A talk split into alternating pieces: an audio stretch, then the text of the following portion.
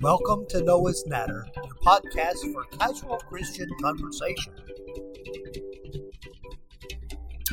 We welcome you back to Noah's Natter, and we're glad you joined us today for a continuing casual Christian conversation uh, from Romans chapter 8. And in our last time together, we got through verse number 8 of this chapter. And we're just doing this chapter verse by verse. And so today we're going to begin in verse 9 my cohort over here, Brent Allen's going to begin reading verse 9 and go down through verse 14, and then we'll continue to conversate on uh, said material. So, if you would, my friend. All right. Beginning of verse 9 it says, However, you are not in the flesh, but in the Spirit, if indeed the Spirit of God dwells in you. But if anyone does not have the Spirit of Christ, he does not belong to him. If Christ is in you, though, the body is dead, though the body is dead because of sin, yet the Spirit is alive because of righteousness. But if the Spirit of Him who raised Jesus from the dead dwells in you, He who raised Christ Jesus from the dead will also give life to your mortal bodies through His Spirit who dwells in you. So then, brethren, we are under obligation, not to the flesh, to live according to live according to the flesh. For if you are living accustomed according to the flesh, you must die. But if by the Spirit you are putting to death the deeds of the body, you will live. For all who are being led by the Spirit of God, these are sons of God. Okay, where we started right there, uh, I think we've got a, in our version of the Bible that you and I are using, we have the word however there. Uh, and that's uh, part of speech, it's a conjunction because it connects us with the previous verse where we where we ended up. It's kind of com- almost a word of comparison here, comparison to what said verse eight to what's coming after the conjunction of verse nine. And so I think it's good for us to reference what was going on in verse eight. Those who are in the flesh please God. So that's the previous subject. Okay Cannot please God. cannot please God. Thank you for Yeah. correcting me. That's a big word to correct there. So if we're in the flesh, and that goes back to one of your favorite verses. So go us, give us your favorite verse, Oh, and we'll even even give us the reference Galatians Galatians five twenty one. For I say, if you walk by the Spirit, you will not gratify the desires of the flesh. for it. Okay, so we don't want to walk in the flesh because that's not of God, right? Right. uh, and will never please God. Which, by the way, is the opposite of what Paul tells us, or the writer of Hebrews tells us, which I believe to be Luke. But anyway, um, in Hebrews eleven six, without faith, we can't please, Please God. God. Right. And so that, that that verifies that. So the difference is instead of talking and continue to talk about people who cannot please God in the flesh, he says, however, you are not in the flesh. So we know he's talking to save people when he says that, right? Right. So he flips flips the script, we might say. Yeah. All right. And he says, But you're not in the flesh, but by inference you are in the spirit. Do you take that Brant to mean is this just Paul's way of saying, Hey, you, you are under the control of the spirit, you've been saved? Is it bigger than that, or is that all he's saying here? I think that's that's a gen- he's just generally stating that you know you, however, because we're not uh, under obligation to live under the flesh anymore because we've been saved, we've been given the Holy Spirit. That's what we're to walk under. Okay, and so he he tells us something about this Yeah. Holy Spirit that's in us. He says, "Now, If it dwells in us, it's Right. conditional. so one way to read that is even since He dwells in you, Right. or you right. could say, if if the Holy Spirit dwells in you, then parenthetically, and He does, yes. then what?" Right. He says, uh, "Then if anyone does not have the Spirit of Christ, you have it, but." If there's another group over here that it, it, that's not true about, Right. guess what? Now we we're, we're going to sew this verse up, knowing that he's solely speaking of salvation. Right. 'Cause This is what he's talking about. What's true about the person that doesn't have the Spirit? They don't. Have, they don't have Christ. Yeah, they don't belong to him. No, And they're if not You, His. if you want to read more about that very subject, go to First, First John. John. You're, you and I were thinking the same exact thing. John makes several statements along those lines in the five chapters of First John. Yes. And so, Yeah. uh, I think it's clear in the Bible that if, if the Holy Spirit does not live in you, Right.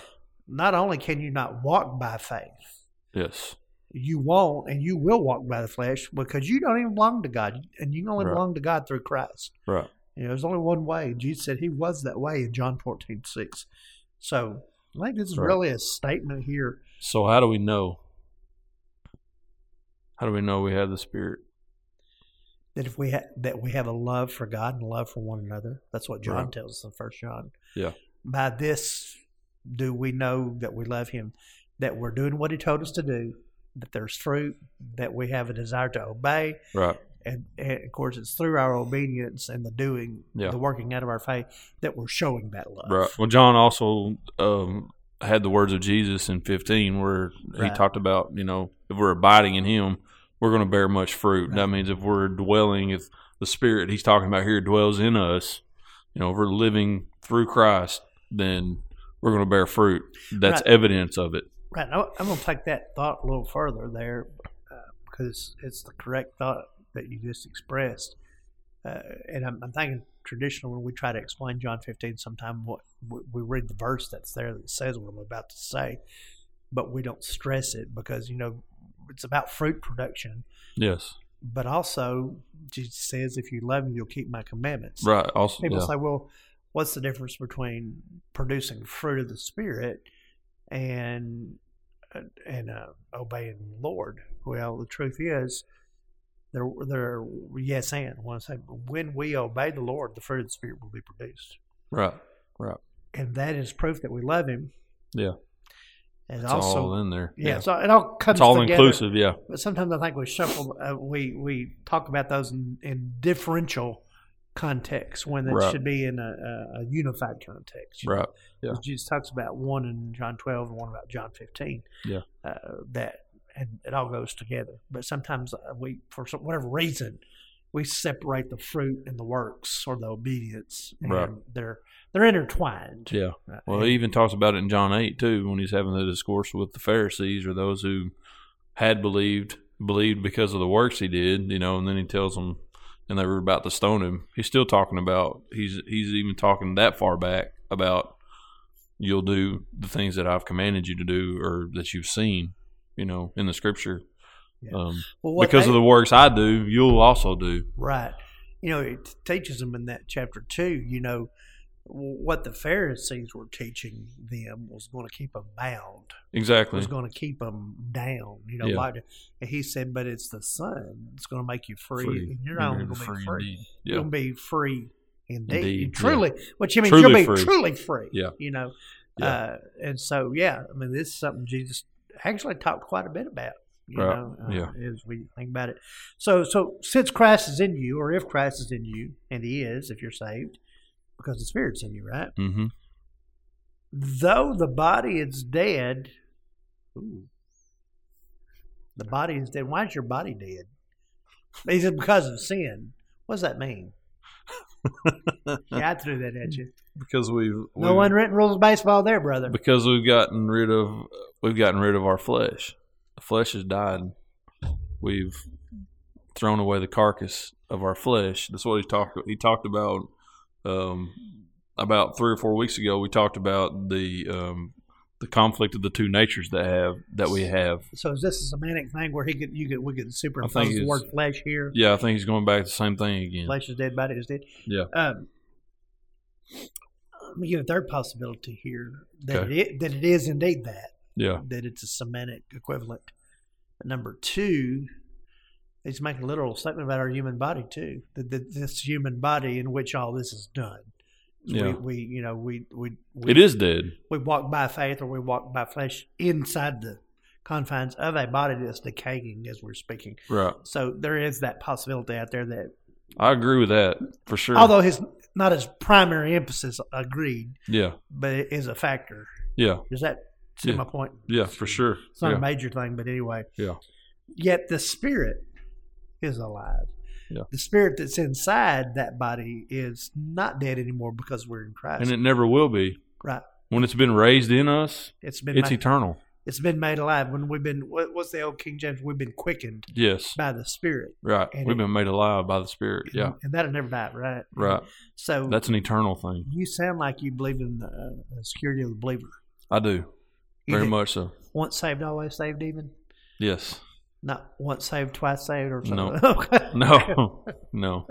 All right. So yeah, No. that's there's too many there's too many there's too many passages of scripture that that shows that that agree. you know on- once we've been in God's hands, we're there. We're in agreement. We're in agreement with that. And that's John 10, 28, 29, and 30, by the Yeah. way, he just referenced. So, uh, verse 11.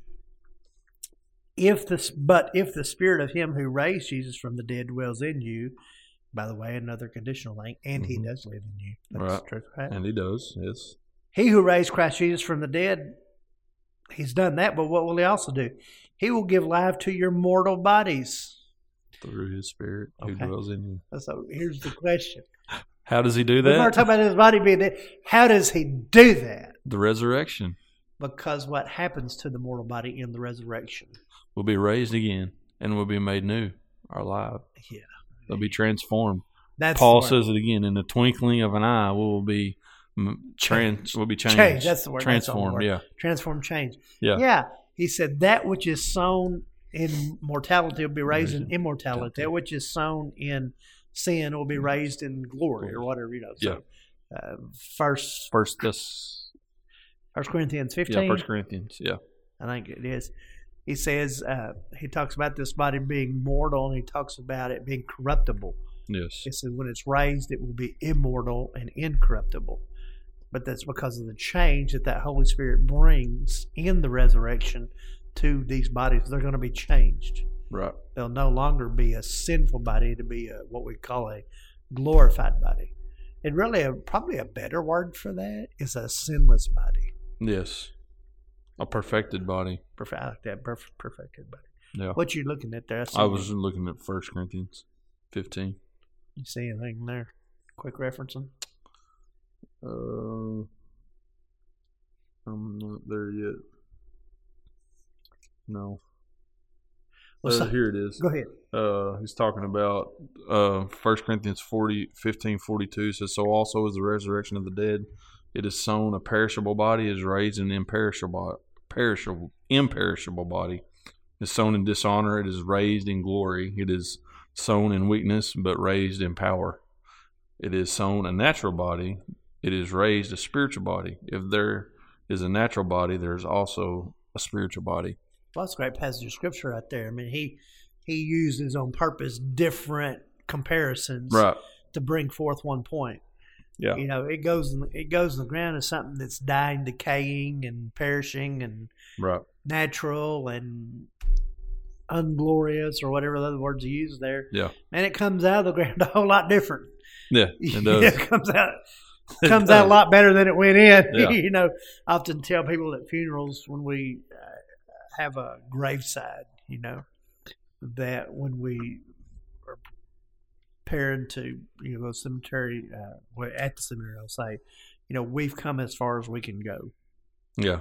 You know, we as human beings with the, the, our ones who've died in the Lord, we've come as far as we can go. We put them in the ground, trusting and believing in the passages you just read. Yeah. Yeah, we can't raise them up the way they're going to come out, but we believe Jesus can, and that's right. because And he will right here. That spirit, yeah, right, exactly. The spirit. Yeah. So, so then, brethren, since that's true, you know that's the way to look at that word. So then, since what I just said is true, brethren, we are under obligation not to the flesh. No. We're not like those people on the other side of the however. right. Exactly. Right? We're on this side We're of the on this however. side. Yeah. right. He said, he said, uh, but to live according to the flesh, Not to. Not to live according to the flesh. not to the flesh, to live according to the flesh. Or if you're living according to the flesh, I'm glad you're telling about when I'm leaving knots out. I- I, I'm not being very naughty, and I need to be naughty. You know, You need to be nicer about that. that's correct. Let me go back to twelve. So then, brethren, we are we are under obligation not to the flesh to live according to the flesh. For if you live according to the flesh, you must die. All right. Right. And that's naturally and spiritually, by the way. yes. Yeah, and separated from God. There is no there is no distinction there. It's all the same. Now let's come to the big but because that's Yeah. what we want to get. The big But butts. Yeah. right, if by the Spirit you are putting to death the deeds of the body or the flesh, The flesh. Or the- Oh. the sin nature. all that stuff. All the semantic words. And this is sanctification. This is Yes, not it is. salvation because he's talking to saved people. Right. So this is not salvation. No. you will live. So what does he what does he mean here? I mean, you will live. That's not eternal life because it's not salvation. No. So what does he mean by you will live? Is this You the will live. is this the abundant life that Yeah. Jesus was referencing in Yes. John ten? It's the joy filled life of the fruit of the spirit. I mean that's Yeah, that's true. it. True. You'll live your your mind will not be uh, he says it back again that for those that set the mind on the flesh is death, but those set on the spirit is life. So we won't be uh, concerned with the things of this world anymore. That won't be our primary concern. Our primary concerns will be things of the spirit, of the Holy Spirit of God, of what Jesus has taught us through His Word. And how imperative is this in the world that we live like that? Verse fourteen. It's absolutely imperative. for all who are being led by the Spirit of God. These are the Yes. sons of God. Yeah. Excuse me. We're to be the witness in the world. Right. And if we're to be the witness in the word and the example that Christ has called us to be, Yeah. we've got to live in this manner. Well, yeah, you think of it this way how can we be the light of the world, the city on a hill? How can we be that without this? Can't. There's no way we can. It's absolutely impossible. Right.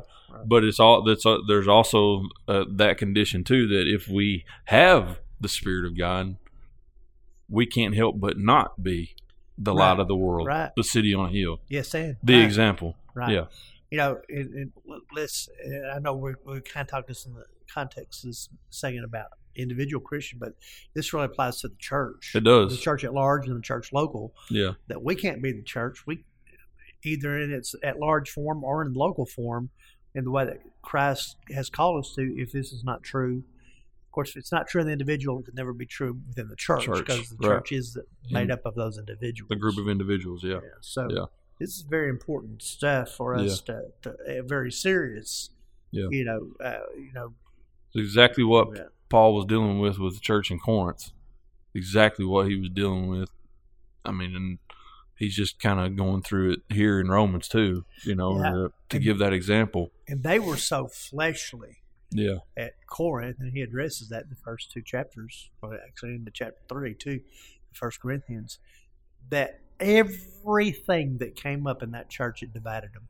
Every Everything. issue you can imagine Yeah. that came up, in the, from the preacher to the way they were going to do the Lord's Supper to the way this and that. way they handled other people in the church, Yeah, uh, way they handled sin, disobedience. I mean, e-, everything divided them. yes, And everything. the world we're in right now, That's what I was gonna the say, country yeah. we are in, we've never seen so many places where people are divided. And why is that true? Because the majority of the people in the world are not living by faith. They're not No. led by the Spirit. They're living in that flesh. and we have to be careful as Christians to not to forget that we are under obligation to the Spirit to Right. live by the Spirit. Yes. to live as Christians, to live, to walk and talk, to m- the, let the proof be in the pudding, so to say, speak of what our life should reflect. And we haven't done that in America in a long time. No, there's not. There's not a lot of bright lights. Not much salt. Preserving, pre- pre- preserving, preservation going on. Yeah. With the church in America, that's Right. there's no doubt, and th- this is the at the root of it. You Sure. know, it's got got got to be because everything flows out from, uh, from this. Yeah. yeah. That went by really quick. Well, it's I fourteen to me is just a confirmation for all who are being led by the Spirit of God. These are the sons of God. That's a, just a confirmation statement that if you really are who you say you are, you're going to be led by the Spirit of God. So this is also a good passage not only to deal with our discipleship, this is also can deal with our assurance of salvation here. Yes. If, if Both we- and. Yeah. if person is having trouble with that, they can come down here, read this context. Well, well, yeah, I'm kind of doing what the Holy Spirit's leading me to do and agree with the Word of God. Well, then just come to 14. That's true. If you know, if you have that kind of affirmation that I am being led by the Spirit of God, well, then you can also have the assurance. It's almost hard to think that if somebody can see that they're following the Lord, that they'd still have doubt in their salvation. That Right. that could even be true, but it is true on occasions. It is. It's not a common common thing, but No. because most people who doubt their uh, salvation are people who have just not really got into the Word like they should. you know? Right. But but the other does happen, and so like I said, this verse right here is that, is that affirmation, confirmation, whatever. Uh, that's wonderful that Yeah. he put this in the middle of this discussion Yeah. uh, right And here. he's going to continue that thought on when we go on further in in uh, this chapter. You know, this is a good chapter. Uh, It really this- is. It really covers a lot of things from salvation to how we are to walk and to live after that. And yeah, and of course, by the time we get to the end of it, he's going to talk about the end of the Christian life, glorification. So right, yeah, so it covers a lot of things. All right. Well, we it's going to be one of our short episodes for us uh, in real time. This is a actually a holiday weekend, so I guess this may be appropriate to have a shortened uh, conversation today. And uh, we will invite you back next time we uh, drop an episode. We'll be in verse 15, Romans chapter 8. We'll continue casual conversation about this wonderful place of God's Word. And remember that Noah's and Adam are always your place for casual Christian conversation.